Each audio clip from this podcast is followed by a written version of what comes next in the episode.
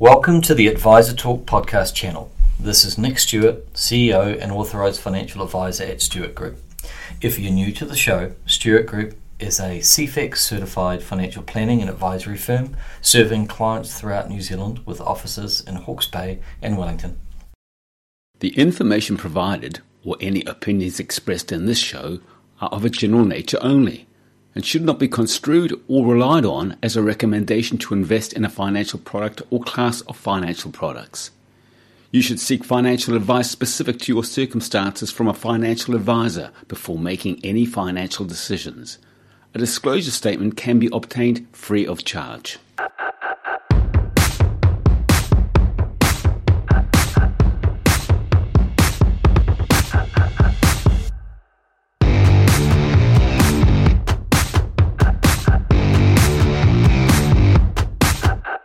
Again, Nick.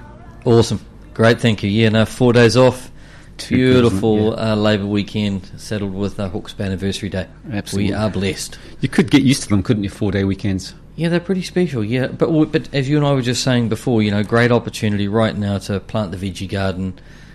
It is the right time, and the weather was just stunning. Beautiful.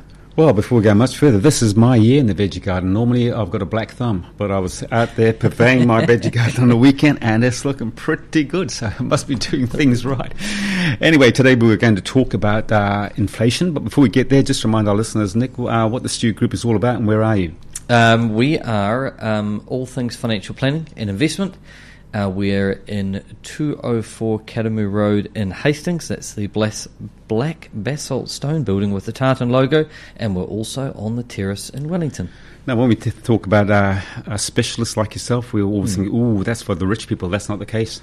No, it isn't. Look, we just like to help people. Typically, you know, it kind of comes one of those things. You know, like a lot of people talk about the fact that they'd like to have money. Yep. The fact is, with money comes problems with money. So you generally find that a lot of people who have more money have more problems associated with it, like how to manage it, effectively, how to manage it in a tax-efficient manner, and also how to lower the risk. So in other words, how are the investments held? You know, do you hold physical assets, etc.? Now, today, one of the topics we're going to talk about is inflation, and I think it's currently running at about 4.9, the highest it's been for many years. Just before we start what you've got in mind, just explain to our listeners who might think, oh, yeah, well, I know what inflation is, but they don't really. What is inflation? Well, inflation it's like the thief in the night that steals from your wallet. So a lot of people would say, hey, I would love to have $1,000 buried in the backyard so that I always know it is there. And I'd be the only one that knows that it's in the old cake tin back down the corner under the lemon tree. But the fact is that $1,000 that you buried today will not be worth $1,000 in, you know, materially in a year's time. Mm-hmm. You know, you could dig it up tomorrow and go and spend it, and prices may not have changed in the interim. But over a period of a year, one would notice the difference. So, for example, I filled up my car over the weekend, mm-hmm. and I don't know if you've noticed, but the price of petrol has gone up. Has it what? So it was interesting. So my car takes about 90 litres of petrol. And I use a cool little app called Gas Spy, where I find out mm-hmm. in the kind of geo sector I am. Like I might be in, say, Hastings at the time, and it'll tell me where the cheapest fuel is. But it was interesting. For my 90 litres, which is a large tank, and I only fill up about every 6 weeks, so it's not that much. But the fact is, I did a little double take when I actually went to pay the bill, because you know what, it was about $25 more expensive than I last recall. Yes, and that is inflation. Yeah, you know, absolutely. That's just and look, I use fuel as one, but a basket of goods. So if you went to the supermarket and you were to, let's say, you found in your coat pocket a grocery bill from a year ago, and you bought the same items today, you would notice the items for the most part would have all gone up, and that's because inflation at the present time is rolling on at a fair rate of knots, at quite a clip, running at 4.9%. So, you know, the $100 or the $1,000 is worth 4.9% less today than it was a year ago, benchmarked against that basket of goods that is CPI or the Consumer Price Index. So what causes inflation, though? I mean, most people are saying, well, I haven't got any more money, the rent's the same, the guy who I rent the shop from, it's the same rent, hasn't changed. What's the real culprit with inflation? Well, ultimately, it's economics 101, which is, supply and demand. Mm-hmm. So if the, so back in the day when the price of a block of cheese hit $10 under the John Key administration, everyone kind of hit the roof and was like, my goodness, what's going on? But the fact is that we were... the global demand for milk and milk products, and namely cheese in this particular discussion, and that particular pressure point, and it was around milk as well, but the block of cheese was that one that really caught the public's eye. And the fact was that the demand for our dairy products was greater than our supply, so the price went up. So like if... and it's a little bit like locally for anyone that follows, our, agricultural sector, we know that in a period of, for example, the last month we've had a good little bit of rain and we've got some amazing grass growth. You can see it everywhere. Well, the fact is that a lot of farmers want to go out and buy some sheep, but the fact is that there's the same number of sheep there to buy today as there was yesterday. So if everyone goes out to the market at the same time, the price of a ewe will go up. And we know that when we enter a period of a drought, when a lot of people say, I should really offload some stock because I don't have a lot of grass, the fact is that the supermarkets and the butchers don't say, actually, we're going to go long on lamb meat or sheep meat, and so they don't do that. So effectively their appetite, so to speak, excuse the pun, their appetite at the time remains static, but the supply increases, so the price declines. It's just pure elasticity. But what we've got at the moment, because of the huge amount of stimulus in the economy in the form of $52 billion worth of freshly minted Rutherfords, in other words, Kiwi notes, they're chasing the same amount of goods that were in existence, in simple terms, as they were 20 months ago pre-COVID. So you've got more money chasing the same amount of goods. Now, whilst I say it, some people would be, but I thought we had supply constraints. And the fact is, it's actually a little bit worse than just being a lot of money chasing the same amount of goods. In some cases, we've got fewer goods. Indeed. And that means that we have a spike in inflation. And the key is this run going? Is this run of this lift in inflation, which is a lot, 4.9% is massive, considering that in the time that I have been working since I left university, the average CPI over that period of my working life has been 3%. The difference between, call it 4.9, the difference between 3 and 5 is a lot, particularly when it flows through to interest rates. What can the upside to inflation be? Well, the upside is that if you own physical assets, those assets are being inflation adjusted up. And the case in point that I recently wrote about was, and this is quite close to home, so you think, and I enjoy supporting Hawke's Bay wineries, and drinking good wine accordingly, as most GPs will tell you, it's good for your heart. That's right. But if you look at Te Mata Estate, Coleraine, their famous 1982 vintage, which was the flagship, the first ever year, won a major blind wine tasting offshore, did really, really well, and set Te Mata Estate up effectively. So you had that particular wine would have been released for pennies in the dollar a long time ago, back in 1982, 1983. Well, I'm just looking at some of the prices. So just recently, as in like a year ago, it sold for $355. Then in March this year, it sold for $888. And then in September, it sold for $950. And that's just for a single bottle of wine, 750 mils, produced by Te Mata Estate in Havelock North. So that kind of gives you an idea of inflation. And then if we look at things like motor vehicles, well, if you'd gone out and bought an old clunker 2 years ago, so pre-COVID, and you could find that even after driving it for 2 years and putting quite a few kilometres on it, you would find the value of the vehicle has increased. Now, this is something that never normally happens because a vehicle is a depreciating asset for the most part. But what we've seen over the recent period, people who have even bought new vehicles and driven them off the lot go back to change the vehicle a year later and offer the same price that they paid. That's right. Which, so you can... This is an unusual period, so that's why owning physical goods during periods of inflation allows you to ride the wave or come in with the incoming tide. It's a little bit like dropping a cork into the Pandora Pond. When the tide's coming in, you get a free ride. Yeah. And effectively, that's what it is. Now, for those that don't own assets, it's very, very difficult because the horizon just gets further and further away.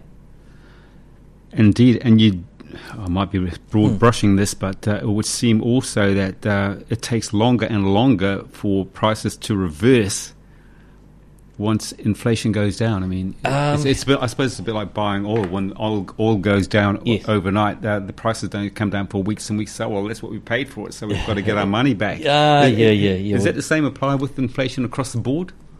It can do, because what you can find is that some sectors have actually been making abnormally low profits for a period of time. So when the inflation comes through, they see it as an opportunity to get a bit of a catch-up, and then it's quite difficult. They don't want to go back to the prices they were at before because it was pretty much fiscally non-viable. So it is quite hard to jawbone back down the rates to where they were. And the other factor is that, you know, I talked about inflation being the thief in the night. It's also a thing that gains momentum. It's like a snowball. And it just seems to... It does snowball into a larger and larger figure, and it's a little bit... I guess it's a little bit like COVID in itself, like Delta.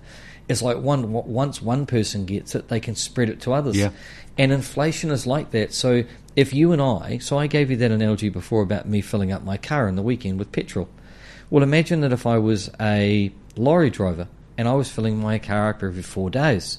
How long do you think that I'm going to wear a 15 to 20% increase in the cost of fuel before I pass it across to my consumers, or the people that I effectively work for? I'm going to have to say to them, hey guys, I need more compensation here because I am wearing it. I am doing it tough. So what happens is that everyone's passing across cost increases to one another, and that's the snowball effect. And it's very, very clear at the moment that we have the snowball is quite large now, and it's going to, and one would expect the Reserve Bank's going to have to act quite aggressively. Are there any countries in the world where inflation is legislated? What do you mean by legislated? Well, what are you thinking, for instance, and the price of gas has gone up. And I know, for instance, when I filled my Suzuki Swift up, and I do that for 2 weeks, it cost me $90. I thought, my God, I said to my wife, this never cost $90. No. But when you look at the taxation content of petrol, the government's getting quite a big bite of that cherry. So could the government say, okay, well, we're only going to take so much tax. You're only allowed to put this much tax on these products to curb inflation. Can you curb inflation unnaturally? Or is it just, like you say, it's a snowball and it keeps growing and you can't do anything about it? To focus on an individual good is very, very difficult with inflation to do that, because it'll just pop up somewhere else. Yeah. And look, a lot of governments have tried to do that historically, particularly those of the left variety. Yeah. They've tried to control things on through pricing. In fact, Muldoon gave it a bloody good go. Didn't he? With things like rent freezes. But the problem is it's like playing whack-a-mole. The inflationary effect just pops up somewhere else, because it's like water. If you've ever had a leak, a leak in a roof, you'll find that the water will just find its way in. It's very, very good at doing it. So there wouldn't really be an economy in the world that could say this is where it stops. We won't have any more than 2% inflation. You can try. I mean, could someone like the US or China do that? And because, we sell to them and they say, well, no, if you want to sell, this is our price. It's incredibly difficult to do that. And look, making something illegal or through legislation just doesn't work. No. Because it's just a line in the sand and that is all. And you'll end up being like King Canute trying to hold back the tide. Yeah. So for, I don't know, was it 12 hours between the tides or whatever the figure is? You know, for 12 hours you'll be right and then you're going to get swamped. But the issue, what it comes back to, it has to be done at a central bank level. In conjunction with government, because if you've got a government that really, really wishes to stimulate the economy and do a lot of big, big projects, then they'll work against the central bank. Whereas if they both work together, then as we did historically in this country, where we had very high rates of inflation, and you and I have spoken about this in the past, in the 1980s, where people were paying first mortgage rates in the low 20s. Indeed. And back then many people had second mortgages and they were in the mid to high 20s as a result, by being naturally being second tier to the first mortgage. Crystal ball gazing, and you've seen it happen. You've seen it happen here, and you've seen it happen across the world. Crystal ball gazing. How long do you think it's going to go on? How much longer are we going to be hurting on it? Months? Years? It's not going to be months. It'll be years. Yeah. Because whilst it's taken quite some time for inflation for the cat to get out of the bag, it's very, very hard to get back in the bag quickly without there being a lot of pain. And when I mean a lot of pain, I mean, you know, central banks around the world in a concerted effort getting together and lifting interest rates and reducing the quantitative easing program. So in simple terms for the layman, that is just stop printing money. Yeah. Who's going to be hurt the most? Joe Blow at the bottom of the pile? Or? No. Yes, they are affected. But remember that those at the bottom of the pile that do not own anything or do not owe anything, they might not owe, they may not own an asset that's being inflation adjusted up, but they also may not have a black monkey on their shoulder in the form of a debt obligation that's chewing its head off with a much higher interest cost. So in fact, those that are over-leveraged, they're the ones that get really hurt during periods of high inflation, because of the fact that once their fixed mortgage rolls off and it goes to floating, if they are unable to generate additional income, then they're unable to meet their service obligations, and that becomes bloody difficult. Yeah. And we've seen that in the past. You know, there were, you know, that case, and I've used it on the show before, the term jingle mail. Mm-hmm. And the term jingle mail is where, so let me say, in the United States, there are non-recourse loans. So the lending on your family home is not to you personally, it is over the property.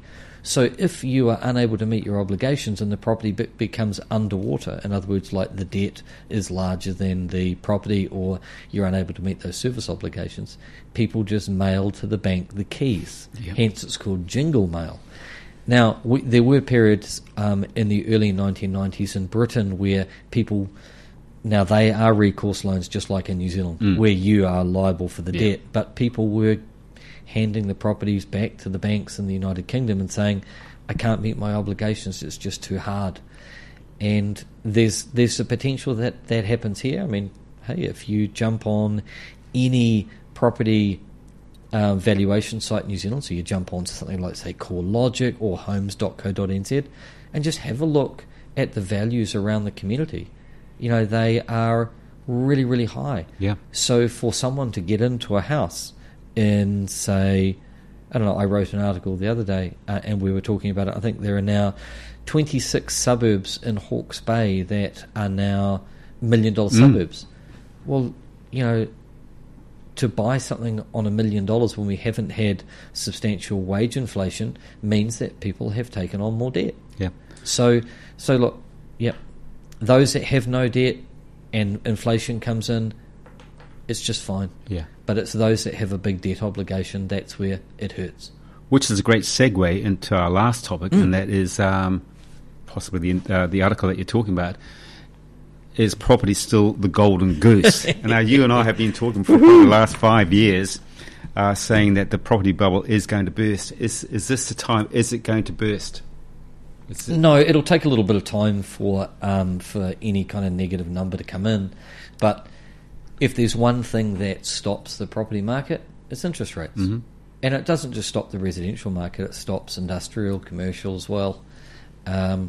Because if For example, Ken, if you were to go in, and if you were to go out and look at buying a nice little 2-bedroom home to have as a rental, and you were going to borrow, say, 50% of the purchase price, you know, you're going to borrow from the bank to do so.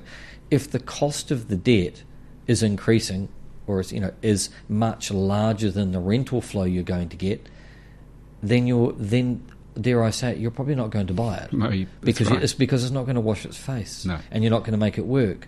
So what happens is that as interest rates go up, the corresponding cap rate or capitalisation rate, or in effect the rate of return that property yields you, so in other words purchase price versus the rental, you require a larger cap rate.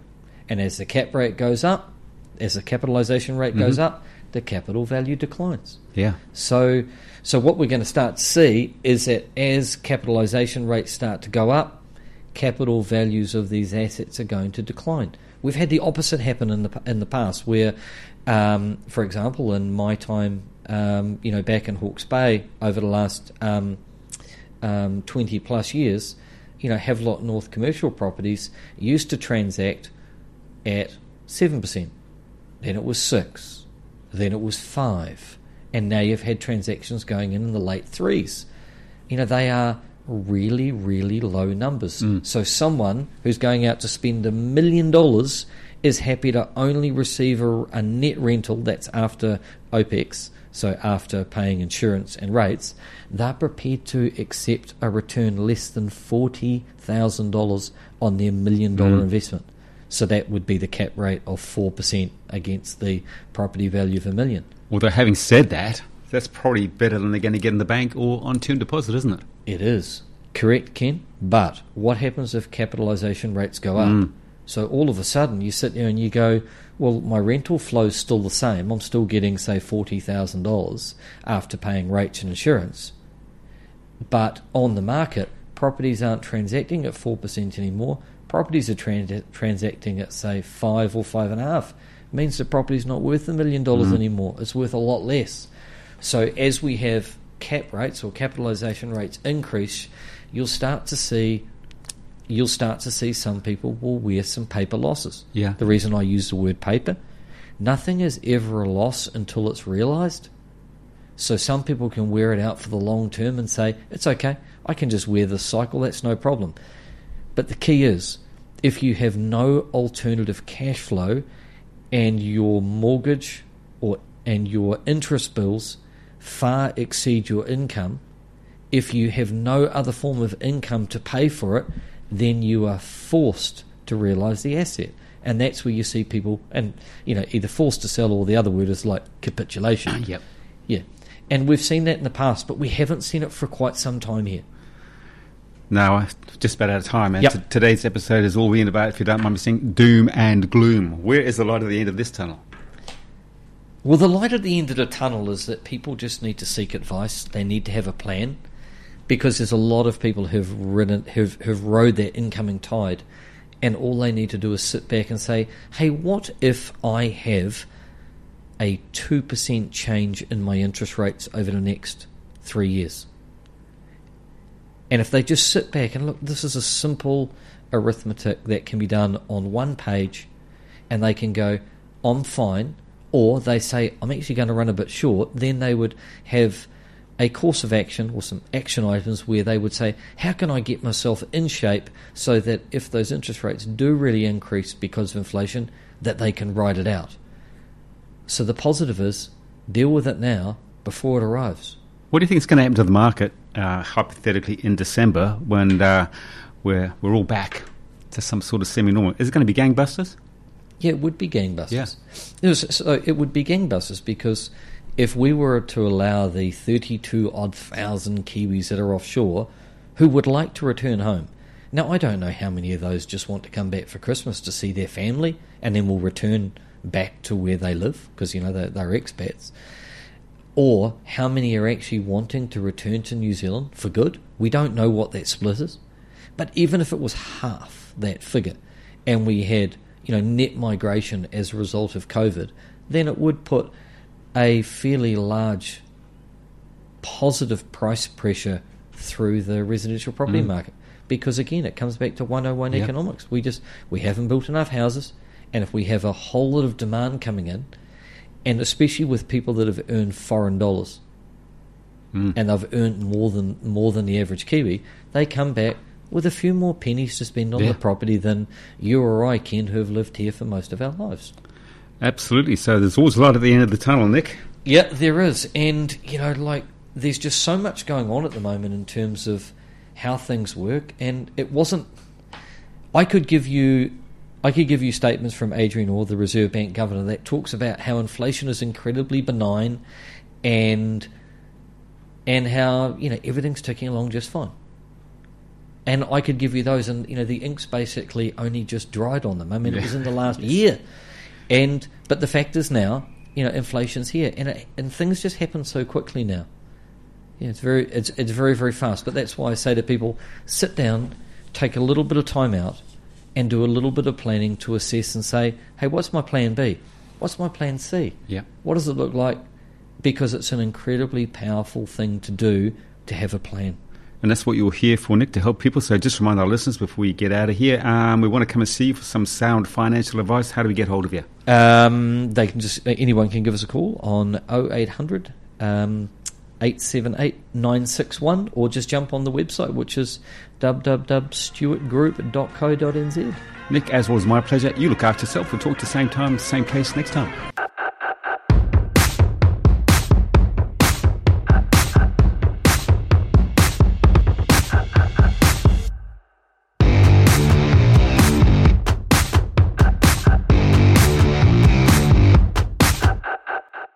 The information provided, or any opinions expressed in this show, are of a general nature only, and should not be construed or relied on as a recommendation to invest in a financial product or class of financial products.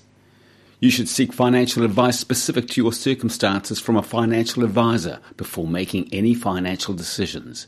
A disclosure statement can be obtained free of charge.